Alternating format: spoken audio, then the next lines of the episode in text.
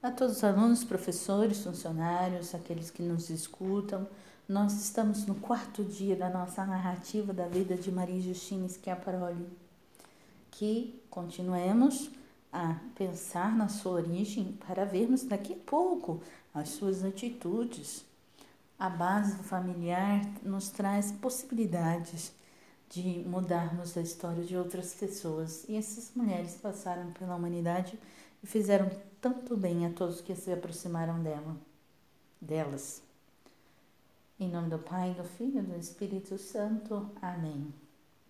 Com as bênçãos de Deus providente, inspirado em trabalho e oração, foi plantada no mundo a semente que gerou nossa congregação. Confiando em Deus Pai providente, enfrentamos a nossa missão. Ser no mundo a divina semente de trabalho, de amor e oração.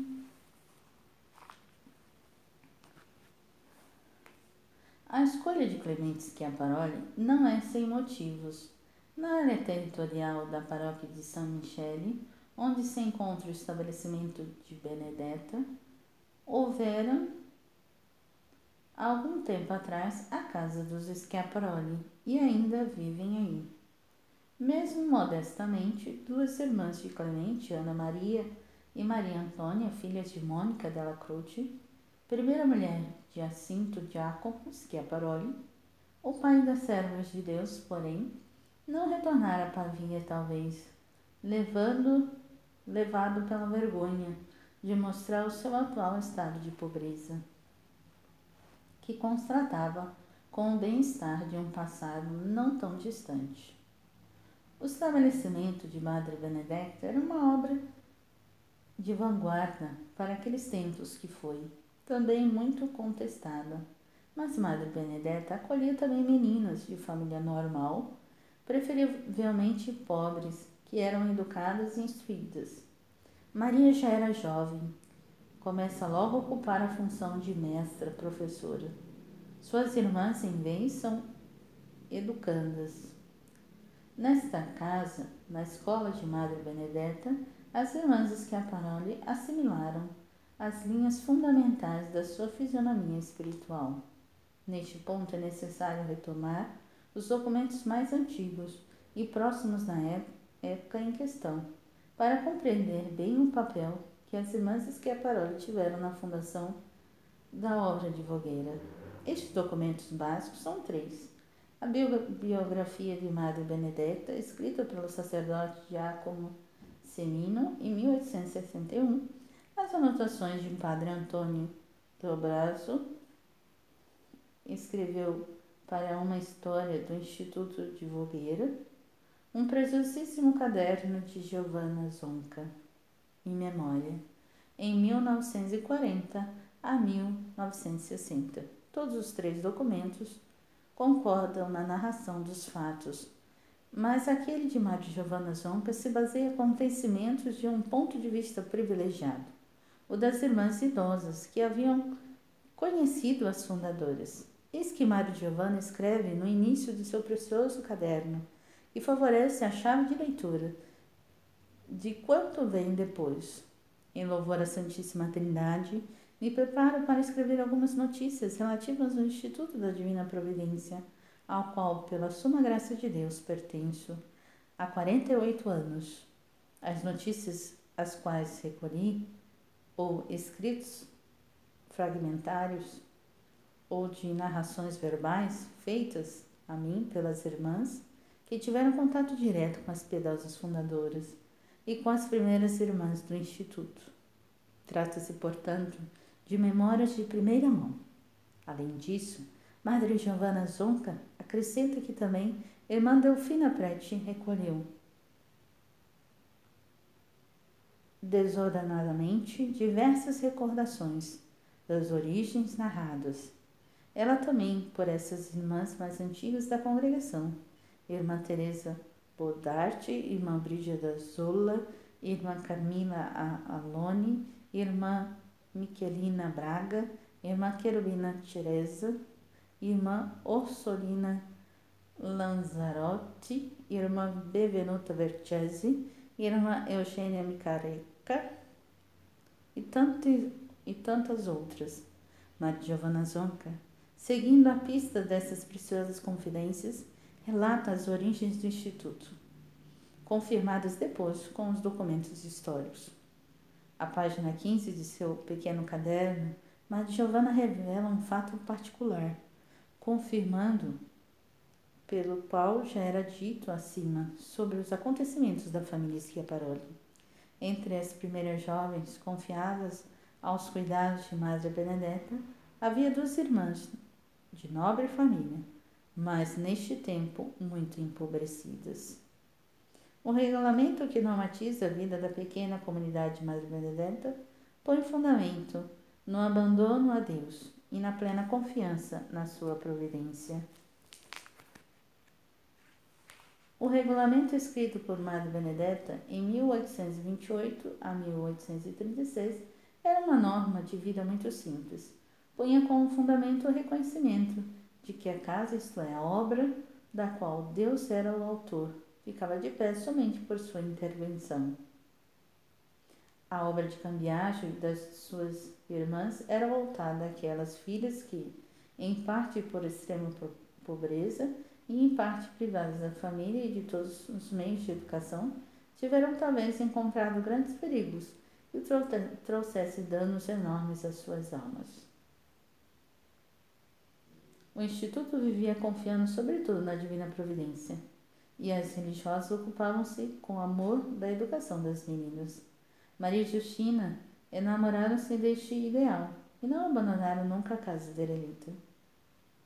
Também, quando já maiores, poderiam retornar à casa do pai e pensar na formação da própria família. As jovens de boa índole, inclinadas à piedade, aperfeiçoaram-se muito com a sua mestra, Madre Benedetta, da qual admiravam o sacrifício e a caridade generosa e desinteressada. Pediram à madre e obtiveram permissão de associar-se a outras piedosas jovens que já haviam se unido a ela e ajudavam nos cuidados das meninas. Benedetta as acolhe com alegria, as faz suas colaboradoras e filhas. As filhas estudam e imitam as virtudes de sua madre, e em breve se tornam duas ótimas religiosas. Com Madre Benedetta, as duas irmãs Schiapparoli aperfeiçoaram sua instrução. A madre, vendo a boa inteligência dos dois discípulos, as faz estudar e se tornam professoras.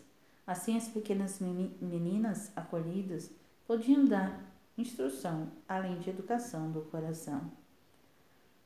Ocorre acentuar que, na época de Madre Benedetta, ela e suas companheiras não eram verdadeiras irmãs, mas piedosas mulheres que viviam juntas, fazendo parte de uma pia união, sem votos, mesmo vestindo um hábito comum.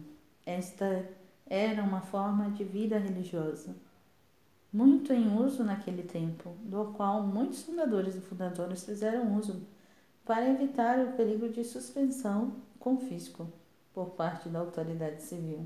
Estas mulheres viviam como se fossem religiosas, observando um horário comum, professando de fato os conselhos evangélicos.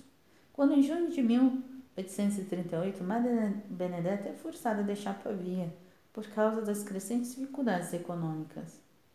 Para levantar diante de sua obra, as duas irmãs Schiapparoli a seguiram para Ronco Scrivia, Gênova, onde a obra retorna à vida. Pedindo ao arcebispo Dom Andréa Charvaz autorização para abrir uma casa de comunidade, Madre Benedetta escreve: desejo e suplico à autoridade eclesial e civil para obter a provisão de iniciar a construção do uso do mosteiro de São Martino de Ronco, para educar e instruir a juventude, sendo este meu principal trabalho e também os das minhas companheiras, que são cinco, sendo elas Maria Schiapparoli, Júlia Sairani, Giustina Schiapparoli, Maria Vale e Angela da Kouf. Alguma coisa, porém, mudou em consequência desta transferência. Ronco Scrivia não é Pavia. Aqui em Ronco não há meninas em situação de risco que vagam pelas estradas de uma aglomerada cidade universitária, universitária pedindo esmola, correndo o perigo de perder a alma e o corpo. Existem, porém, muitas crianças e meninas ignorantes e precisam ser instruídas e educadas. A obra da, de Madre Benedetta sofre assim uma mudança ditada pela necessidade do lugar, e nisto não se pode deixar de ver o desígnio admirável da providência. Fiquemos com esse trecho para que nós possamos meditar que as nossas fundadoras tiveram instrução de uma senhora chamada Madre Benedetta, que na época, conforme diz aqui, ela tinha a missão de educar. Viviam como se fossem religiosos, observando o horário, professando, porém não eram religiosos.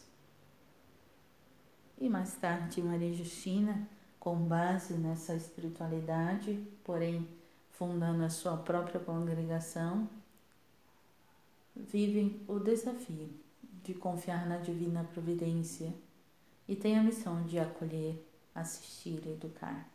Aqui, Madre Benedetta primeiro educa. Maria Justina não, é o inverso. Acolhe, assiste, depois educa. Confiando em Deus Pai Providente, enfrentamos a nossa missão. Ser no mundo a divina semente de trabalho, de amor e oração.